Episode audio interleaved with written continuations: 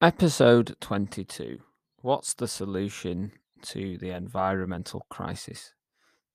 The best book to read by a long shot is Roger Scruton's Green Philosophy How to Think Seriously About the Planet. This is not a short book, but it's an easy read because, as usual, Scruton's writing style is delicious uh, and wonderful and convincing. I highly recommend this book. I'm just going to read for you the last couple of paragraphs from the the uh, the final from the last appendix. In fact, how should we live?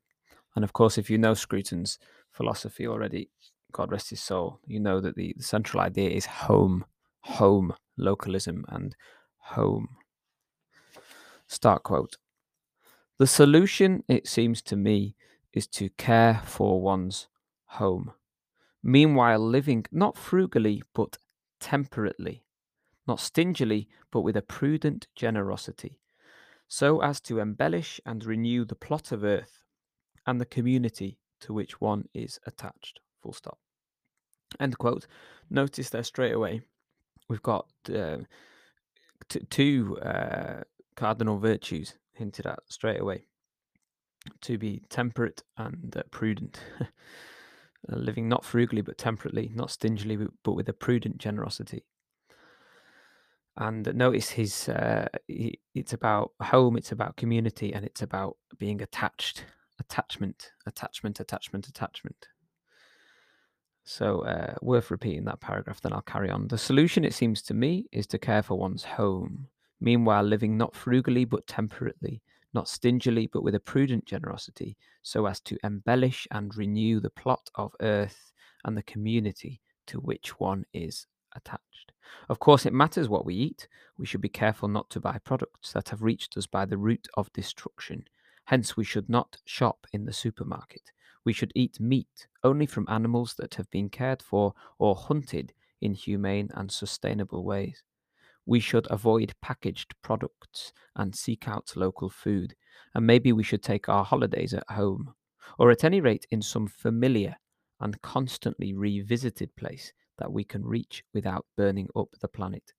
We should not keep environmentally destructive and carnivorous pets like cats and dogs, and we should live in families, sharing resources, not in order to make use of each other's body heat, though that too is good, but in order to generate the spiritual resource on which the earth depends, which is home and our attachment to it.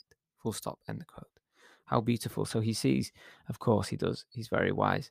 He sees that if we are to solve any problem, any crisis whatsoever, we need the spiritual resources there to do so. Otherwise, we're, we're going to be we're looking for the wrong tools to solve problems. We're looking we're going to be solving symptom, symptoms. And he's right. We need to there's a problem with the earth. Well, I need to start. I mean, Jordan Peterson takes it one step further, perhaps, and says we need to start with our own bedroom, make up our bed. But of course, Scruton's talking more holistically to the, the whole community, saying start with your family, home and family. That's that's what you need to sort out. And attachment. Again, he ends that paragraph with attachment. The problem uh, the resource that we need to generate is home and attachment. Those are those aren't two pieces of technology. Those are not two things that can be prescribed. They're not scientific terms, home and attachment. They are spiritual terms. They are relationship. They are place. Final paragraph. Those precepts are predicated upon wealth and freedom that we could renounce only at a cost that most of us are not willing to pay. They are small adjustments, good for the soul and reinforcing the best of our motives, but they are essentially conscience soothing devices. They require little of us and nothing that we find hard to bear, except perhaps the injunction to live in families. The difficult part is that of putting oikophilia, that's Scruton's term for love of home, into practice. For it means combining with others in order to live the civic life. It means resisting entropy, whether it comes from below in the form of social nihilism or from above in the form of oikophobic edicts. It means creating and sustaining neighborhoods. It means actively handing on to the next generation all that we have by way of knowledge and competence and imbuing our successors with a spirit of stewardship that we also in our own actions display. This is hard work, requiring patience and sacrifice. But better a dish of herbs where love is than a stalled ox, and hatred withal. Much to say there, so much virtue displayed there uh, or described as well. Those are the answers to these problems.